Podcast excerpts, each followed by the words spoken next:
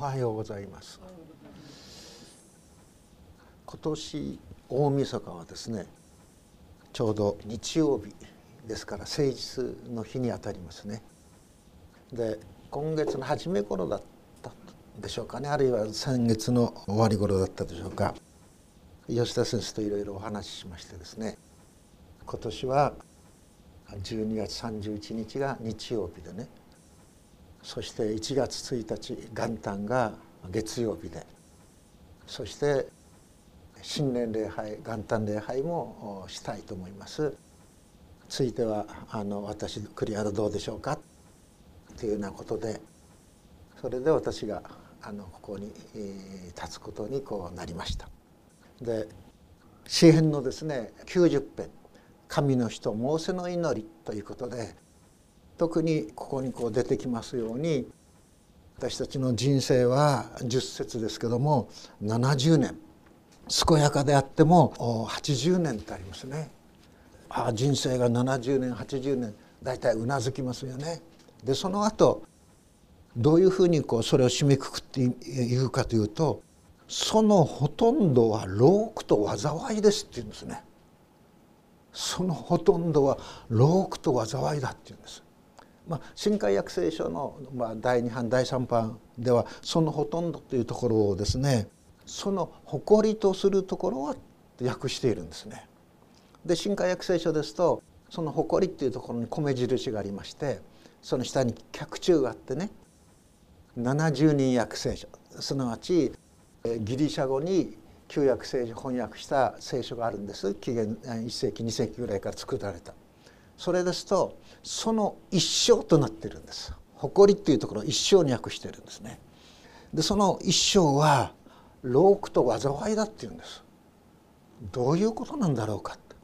あの神の人が本当に神の友と言われてそしてモーセを通してですね私たちはですね神様のいろいろな考え思いというものを私たちは受け止めているわけですね。10回ということもそうですよね。そして本当に神と親しい人であってモーセという人をですねその当時の人々はどういうふうに評価しているかというとこんなに謙虚な人はなかった。こんなにですねもう神に近い人がいなかったと言えるほどの評価を与えているわけでしょ。でそのモーセがですね人生は70年あるいは健やかにして元気にしてですよ。80年。しかもその一生は労苦と災いだっていうんです。これはどういうことなんだろうか。ある意味では表面的に見ると証にならないですよね。信仰を持って洗礼を受けて教会に行ってね。そしてみんなと一緒にですね活動してでもその生涯をですね祝されて80年を過ぎたとしても振り返ってみるとですね労苦と災い。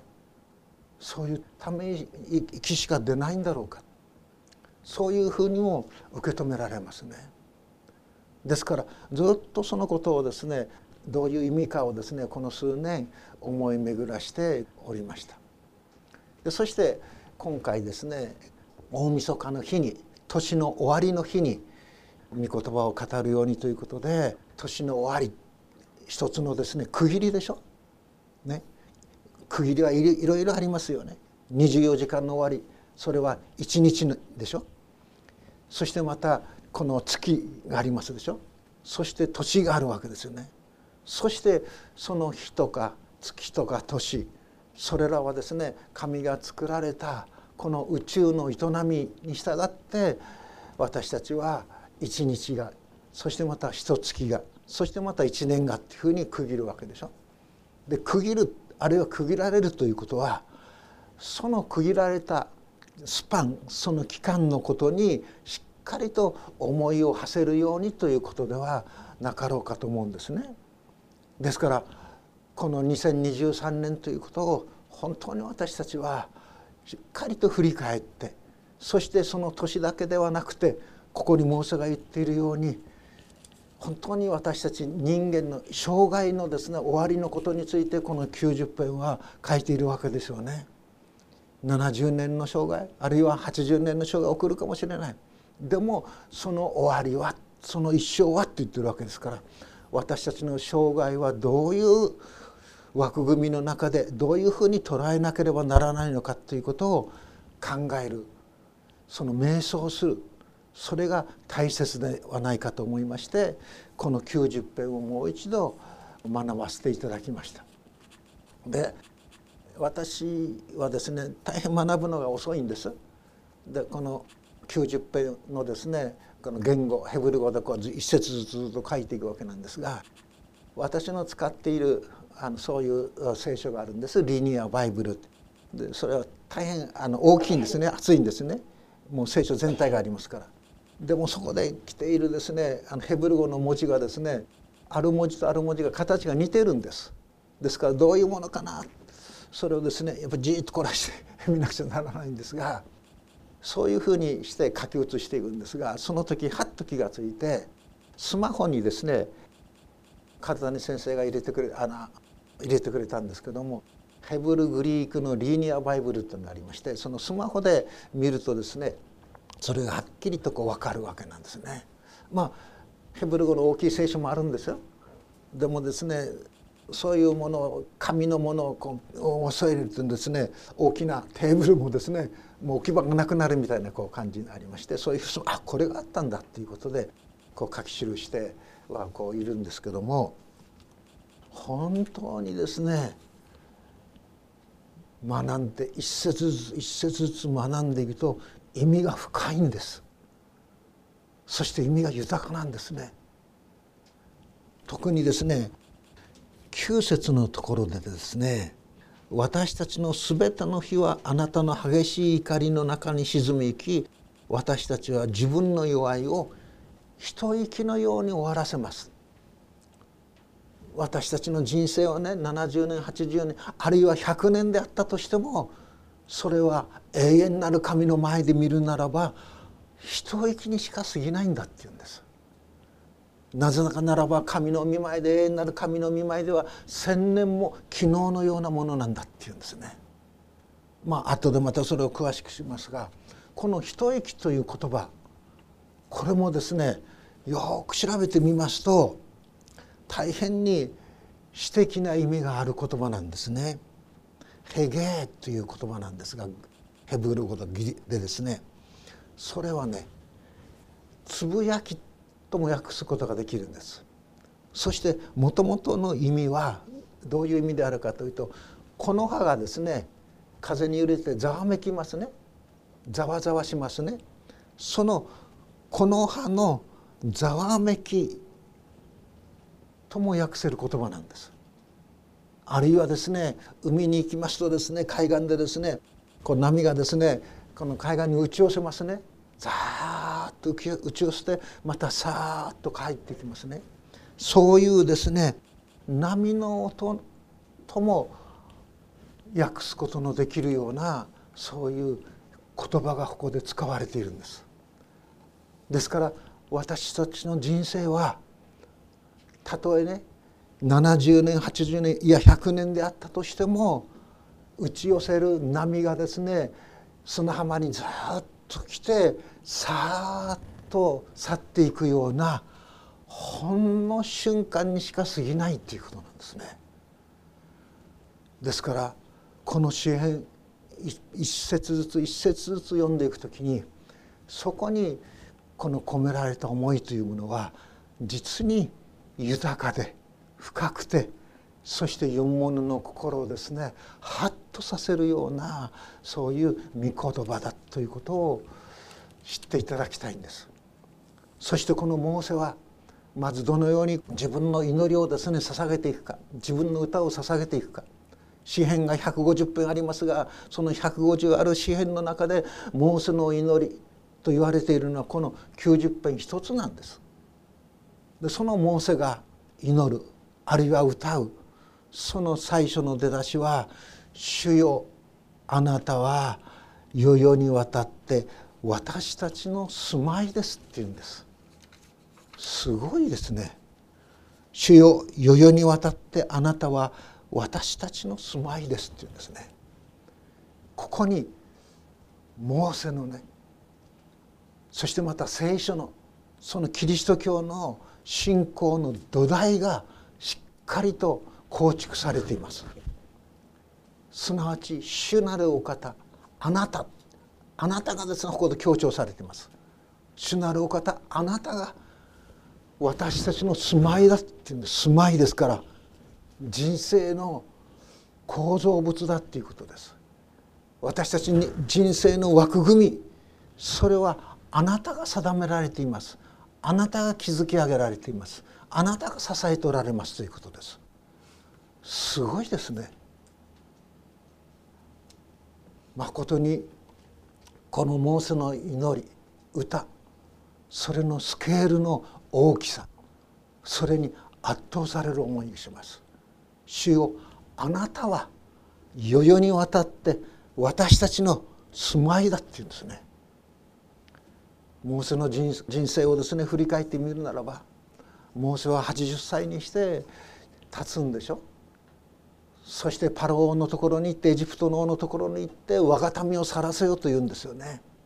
そしてさまざまな奇跡を起こしてそしてイスラエルのおびただしい民をですねエジプトからですね約束の地に向かって旅立たせていくわけです。しかし神はあの航海を渡った後どういう方向を取られるかというと砂漠に向かわせるんでしょ。広大なあのシナイの砂漠にですねモーセは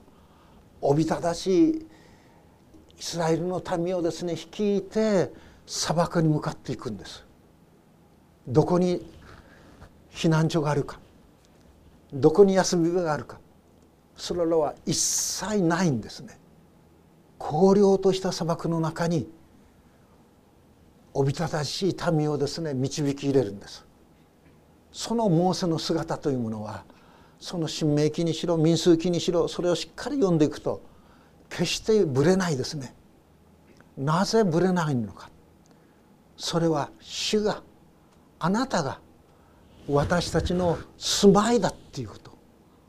あなたご自身が私たちの住まいだということをですねしっかりとぶれることなく受け止めていったゆえにモーセは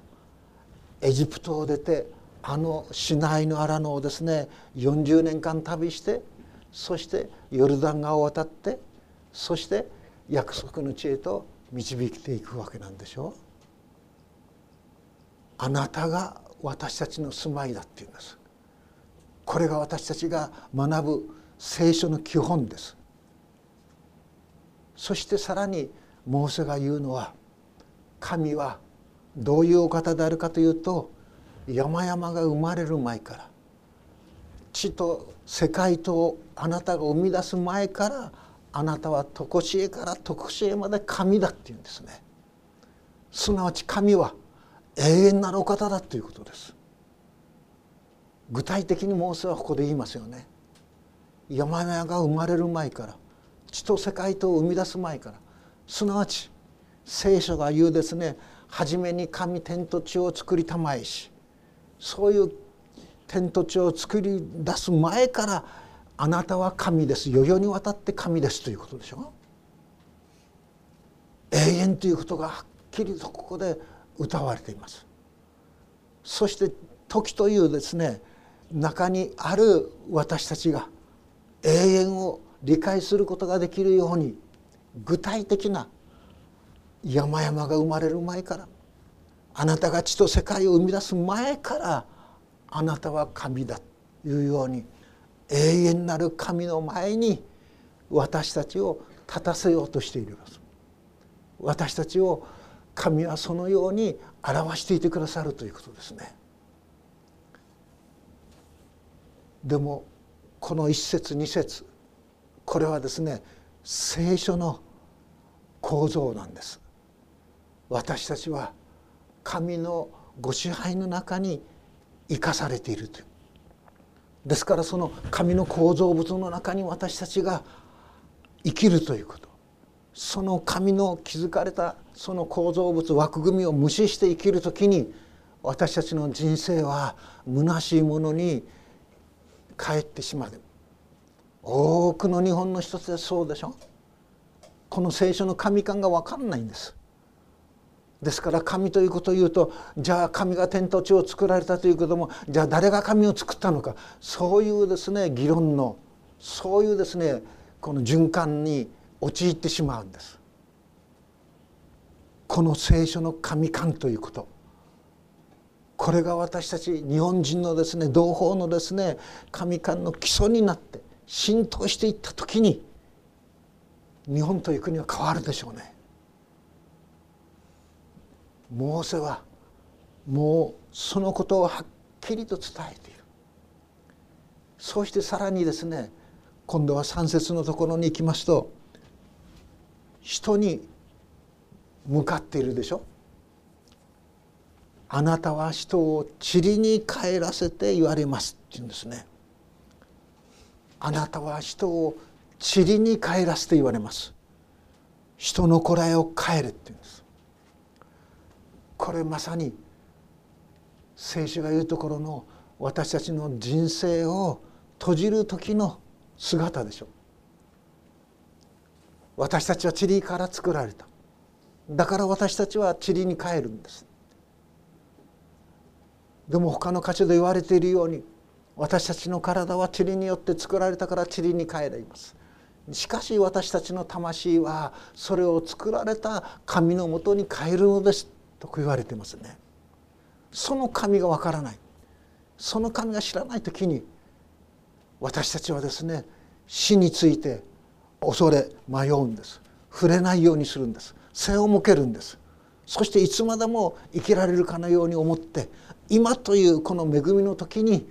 大切な決断をすることを先延ばし先延ばししてしまうんです。あなたは人を塵に帰らせます。人のこらいを帰れ。人のこらいを帰れって言うんです。神が私たち一人一人にね人のこらえを帰れと神が語るということです。その神のお言葉の前に誰一人ですね権威があり権力があり財力があり何があろうともですねそれをもって立ち向かうことができないんです。まさにそうですよね。聖書の宗教の根本がここに記されているんですね。そしてさらに私たちの人生の最後がどういうものであるか冷徹に冷めた目でごまかすことなくモーセはここに人生の最後を見つめているんですね。かりと見つめていますそうして私たちの人生は何に例えられるかというならばここで描かれているように移ろう草のように例えられているということですね。草に似ているでしょうって言うんですね。朝にはですね盛んに花を咲かせている。でも夕べになるとその花草は枯れるでしょうって言うんです。そして私たちの人生はどういうものであるかというならば五節に書いてあるように移ろう草のようだっていうんですね。移ろう草のようだ。つかまのもの一瞬だっていうことです。でこの五節をですね、まあ、いろんな訳をあの比べてみました時にプロテスタント教会とカソリック教会が協力してね聖書を翻訳しているんです。新共同訳と言います。その聖書の訳を見ますとこういうふうに訳しているんですね。あなたは眠りの中に人を漂わせ朝が来れば人は草のように移ろいます私たちの生涯人生は眠りの中に漂っているものじゃないかっていうんです。眠りの中に漂う。掴むどころがないんでしょう。混沌としてるんでしょう。あるいは混乱をきたらせてしまうんでしょう。眠りの中にということは。私の妻がですね、まあ、数年前からだんだんだんだん衰えてきて。そして、えーまあ、デイサービスというところにお世話になったらいいと思っていろんな手を尽くして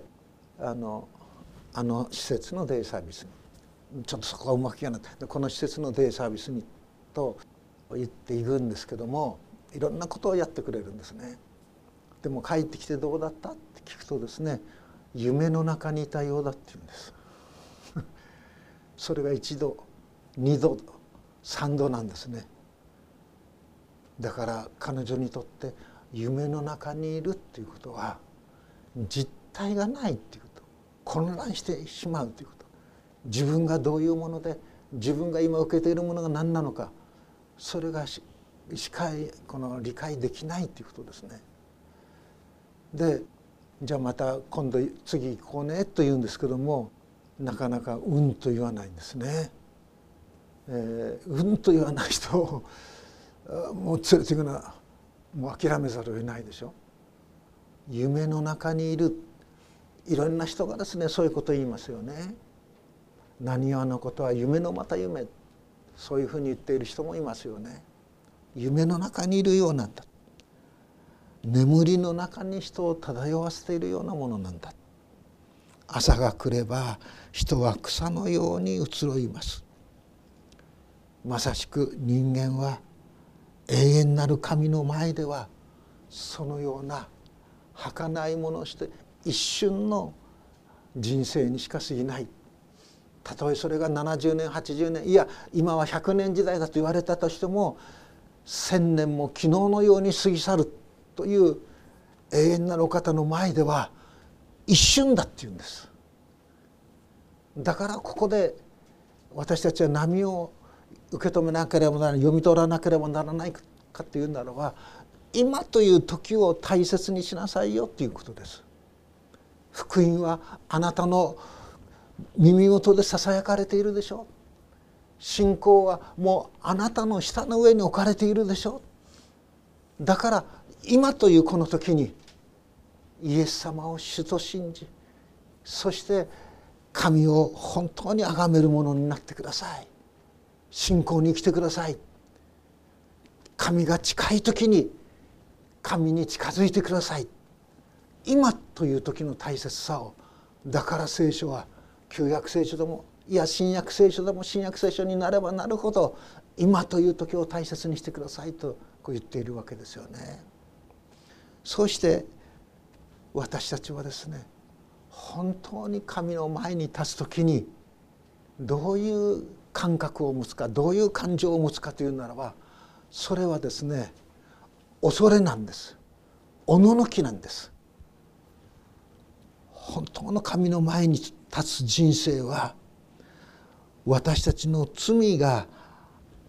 明らかにされてしまう人生ですよね。あなたは私たちの不義を追う前に私たちの姫事を三河の光の中に置かれます。まあ、2017年訳では不義をですね「咎」と言っていますけど訳しています。あなたは私たちの咎を追う前に私たちの姫事を三河の光の中に置かれますっていうんです。神の前に立つ時に私たちはですね自分の不義自分の咎自分の罪なぜああいうことをおっしゃったんだろうなぜあの時にあんなことを言っちゃったんだろう？なぜあの時にですねこの道を選んじゃったんだろう？いろんなですねつぶやきに似た思いが私たちの中に出てくるでしょ？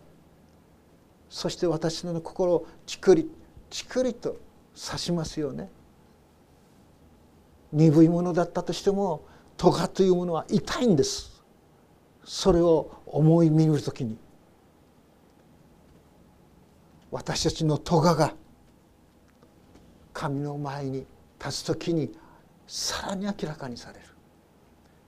あのことこのことを秘めていた。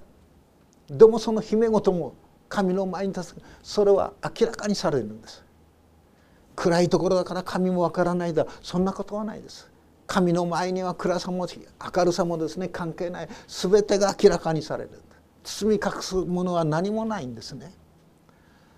私たちはともすると信仰者はですねはい私たちの人生はですね恵まれてそして感謝のですね鈴なりですというふうに告白する人があるかもしれない。でもそれは信仰生活の一面だけですよね。本当に信仰生活神の前に生きるその歩みというものを考えていった時に私たちは自分の咎のこと自分の姫事のことそれらにですね本当に悩み苦しむもがくそういう日々であったということを認めざるを得ないでしょう。モーセほどの人がですね私あなたのこの私たちの不義を私たちの姫事を明らかにしているんです私たちはともすれば偽善者的な生活偽善者的な日々を歩みがちです。でも神の前に立ってこの御言葉に本当に照らされて生きていく時に私たちは偽善者的なそういう日々から解放されることができるんです。あのことこのこと隠されて隠さなくちゃならない。もうおどおどしているところからですね本当に解放されるんです。それが福音ですよね。あなたは私たちの不義を私たちの本当に咎を明らかにされ私たちの姫事はですね三河の光の中に置かれる。そして私たちの全ての日はこの旧節に書いてあるようにですねあなたの激しい怒りの中に消え去り私たちは自分の弱いを一息のようにこのあのざわめきのように終わらせてしまう。ということですね。まことに神の前に立つ時に私たちはね神はそんなことしないだろう。本当の実相を知るならばね神はですねそんなに罪罪というようなことは言わない。そういうふうなですねその新しい教えと言ってもいいでしょうか。仏教的な教えも取り入れてですね戦後1945年以降ですけどももう罪なきキリスト教とも言ってもいいでしょう。そういう宗教がですね広がっていきましたよね。クリスチャン。なんであな彼らはですねあんなに罪罪というのか。なぜクリスチャン彼らはですねイエス・キリストあの十字架にですね本当につけられて晒し者になってそして本当に命を落としたものをですね救い主としてメシアとして崇めるのか。そういうふうに非難されそういうふうに揶揄される場合も多いですよね。なぜ十字架が必要なのか。我らには十字架必要でない。新しい宗教だ。そういうふうに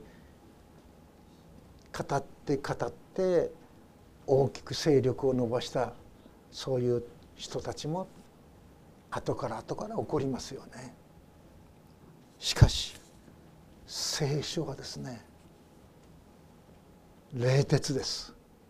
しっかりと冷めた目を持ってですね私たちの人生を本当に貫いています。明らかにしています。そして私たちの人生は一息のようだけども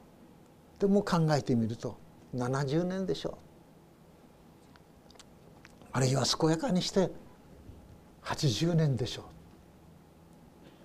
う。でもその一生はそのロークはあるいはですねこのロークと訳された言葉はですねプライドとも訳する言葉なんです。70年生きた80年生きたいや100年生きたというプライドだプライドがあったとしてもそれをよく見てみるならばロークと災いじゃないですか。すごい冷徹なそういう見方ですよね。でそれらは早く過ぎ去るでしょうって言うんですね。私たちも飛び去るでしょうって言うんです。誰が身怒りの力を知っているでしょう誰があなたの激しい怒りを知っているでその恐れにふさわしく神を本当に恐れることを学んでいくそしてその上に自分の人生築こうとしていますか？っていうことでしょ？うそれに祈るんですよね。12節。どうか教えてください。自分の日を数えることを教えてください。自分の日を数えることを教えてください。自分の生涯がいつ終わるのか。それを教えてくださいということですよね。まことに自分の障害がいつなのかいつ終わるのかそれをご存知なのは主よあなたでしょうということじゃですから今私がどこに立っているのか自分の障害が80年ならば今私はどこに立っているのか自分の人生が70年ならば自分の障害が今どこに立っているのか。それをしっかりとわきまえることができるようにしてくださいということです。私たちはいつまでもいつまでも自分の人生が続くと思いますよね。でも70年か80年かわからない。あるいは100年になるかもわからない。でも区切られるんでしょ？衰えてきます。弱ってきます。この自分の日を正しく数えることを教えてくださいという言葉を繰り返し繰り返す時にね私たち私は数年前叶えた交わした言葉を思い出すんです。だんだんだんだん衰えてきます。知識が欠けています。その時家内はねこう言うんですね。あなた主に仕える時はもう終わりに近いんじゃないかそういう意味です主が打ち立てて主がそこに教会を建ててあるその教会に夫婦揃って使えることの日はもうここまでじゃないのかっていうんですね。明るくその時は会話を交わしましたがその言葉がやっぱりずっと残りますね。ある意味で主を愛し神を求め続けていた家内でありましたですからある時祈祷会も自分で来たいと思って車を運転して出かけた時に事故を起こしてしまったそれで私はもう車の運転をやめるように免許を返納しました。車も廃棄しました。でも祈り会に集うようになった。でもだんだん耳が遠くなってくる。そうするとあの人の言っていることこの人の話していることがですね聞き取れない。祈りに加わっていけない。そういうジレンマも彼女は感じていたと思うんですね。あるいはオリーブ聖書学校に出て賛美をリードしてくれ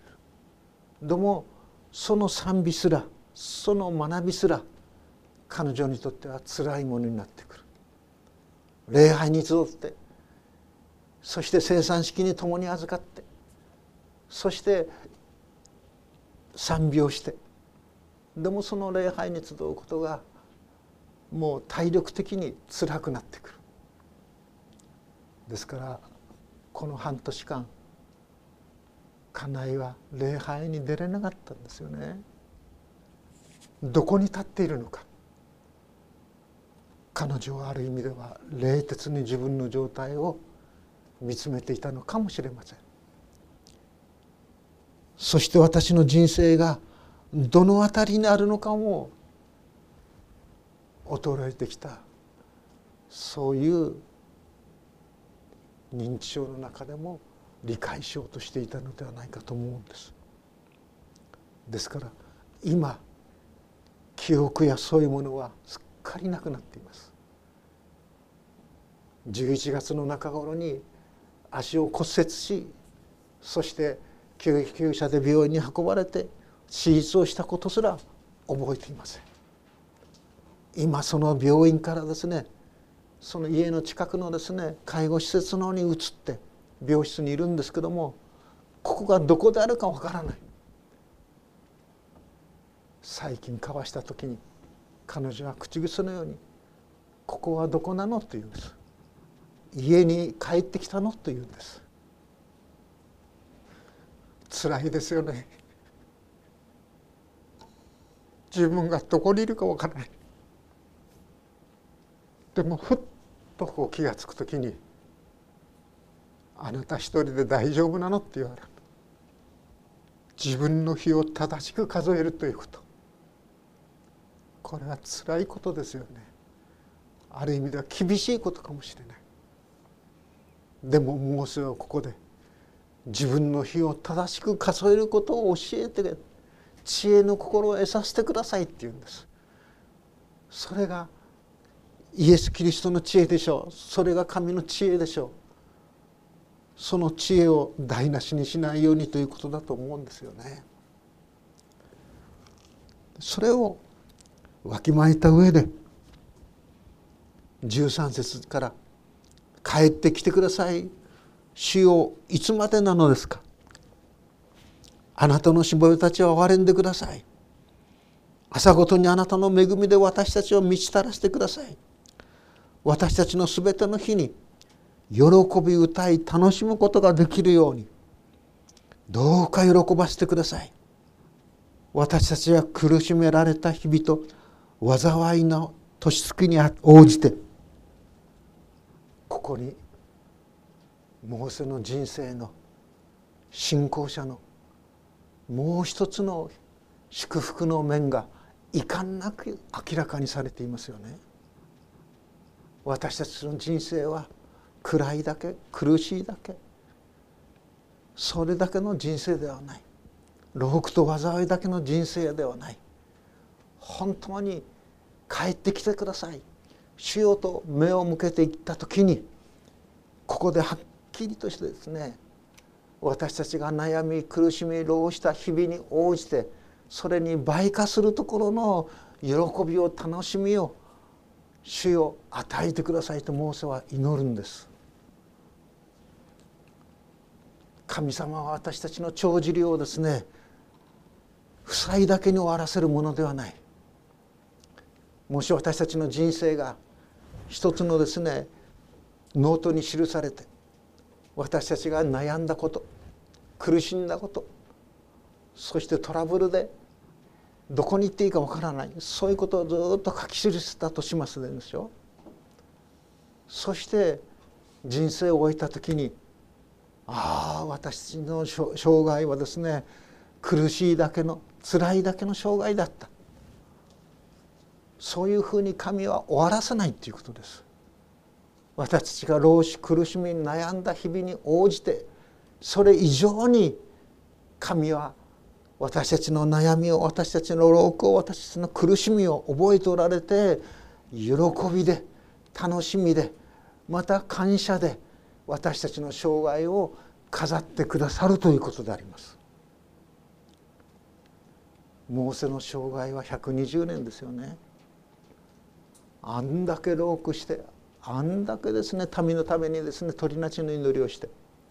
そして最後はですねピスガの頂に登ってそこで生涯を閉じるんでしょ？約束の地に入ることができないですけども約束の地を望んでモーゼは生涯を閉じるわけですよね。でも帰ってきてくださいというその祈りに応えるかのように神は御子一人イエス・キリストをこの世にですね与えてくださいました歴史の中に神はですね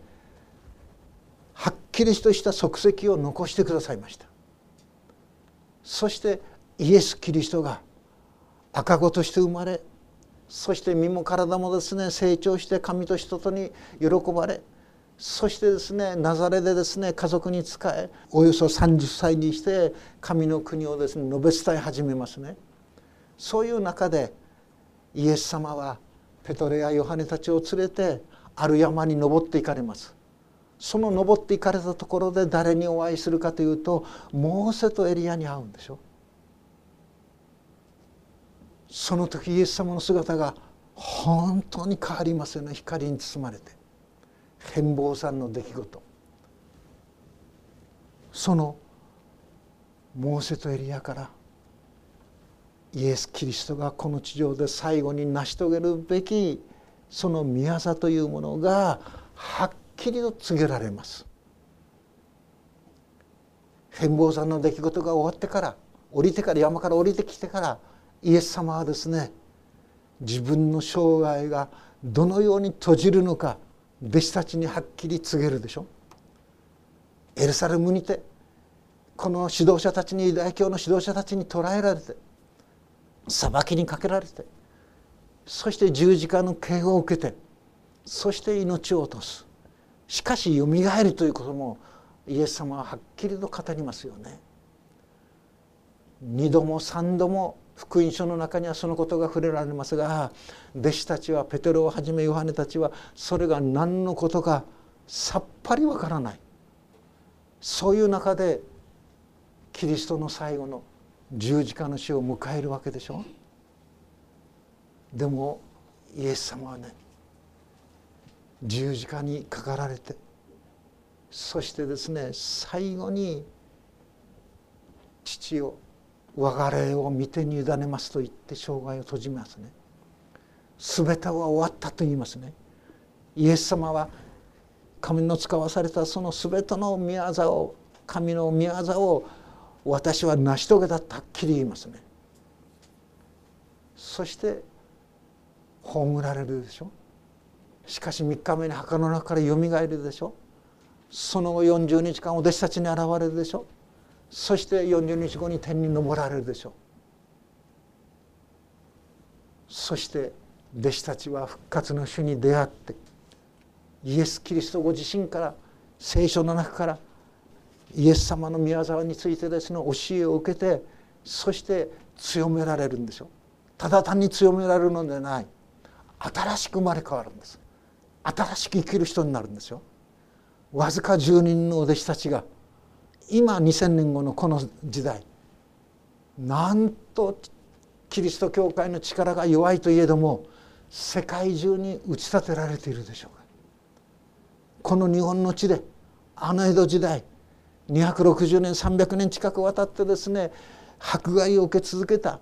そして日本の領土からですねキリシタンを一掃しようとした。そういう我らの国に教会が今あるでしょう。まさに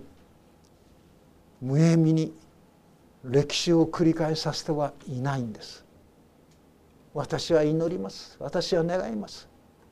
この日本の地でいかほど多くの人たちが殉教の地を遂げたでしょ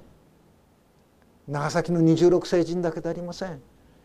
この宮城の北の方の藤沢ねあちらの方でもですねもう300人近い人々が殉教の死を遂げたでしょう。イエスをキリストと信じることのゆえに無残にも命を落としたでしょう。でもそれを死を覚えていてください。そうしてこの日本の地にあなたの新しい民を生まらせてください。まさにここで言われているあなたが私たちを悩まされた日々と私たちが災いにあった年々に応じて私たちを楽しませてくださいという祈りの中に歴史に生きて働きたもう主がこの日本の地にこの東北の地にこの宮城の地に神の新しい民の教会を強固に力強く築き上げるお方だということを私たちは受け止めていく。我らの主はそのような大いなる偉大なるお方だということを私たちはですね証ししていきたいと思うんです。まさにこの詩編90編。ここで冷徹に私たちの人生をですね描き出しますよね。しかしそれとともにここに表されているその神の愛の慈しみは何なのかというならば私たちの罪を許す神のメッセージですよ。私たちを新たにですね生き返らせる生まれ変わらせてくださる神の永遠の命の御業ですよ。それがここで歌われている。まことにこの詩編90編は神の前の人生の両面を語ります。恵みと感謝の歌でありつつ罪ゆえの苦い失望と老苦に満ちている人生のもう一つの真実を実に明確に見つめています私たちの人生が我々の罪のゆえの苦い失望と災いそれに満ちていたとしてもイエス・キリストにありて私たちの人生が神の恵みに満ち溢れている。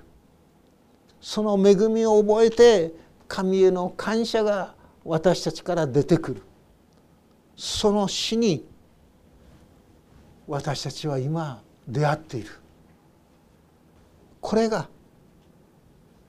あなたの宮沢をあなたのしもべらにあなたの意向を体の子らに見せてください。私たちの神主のご自愛が私たちの上にありますように。私たちの神主のご自愛が私たちの上にありますように。ご自愛とは慈しみです。神の慈しみは神の懐は本当に広いんです。神が作られたこの宇宙よりも広い。深い深い海のその深さよりももっと深いんです。その慈しみに私たちは覆われているということです。その慈しみに神は私たちを預からせようとしている。その神に出会っていく時に私たちの手の技が確かになる。私たちの労苦が報われるということです。虚しいだけの生涯で終わるのではないということですね。それがこの詩篇が私たちに教えていることではないでしょうか。この年の瀬にこの年の終わりに私たちは自分の生涯を静かに顧みつつしっかりと目を開いて受け止めてそして死を見上げて死を礼拝する民としての歩みを始めていきたいと願います。祈ります。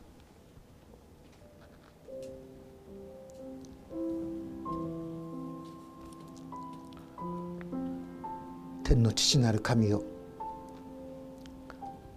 まことにあなたは私たちにあなたのお言葉聖書をお与えくださって皆をあがめます。私たち自身の思いでは真実を見抜く勇気も力もありません。ですがあなたは私たちにこの聖書を与えごまかすことなく己が人生を振り返り己が人生を見つめるようにと諭していてくださることを感謝します。そうしてあなたの見舞いに現れ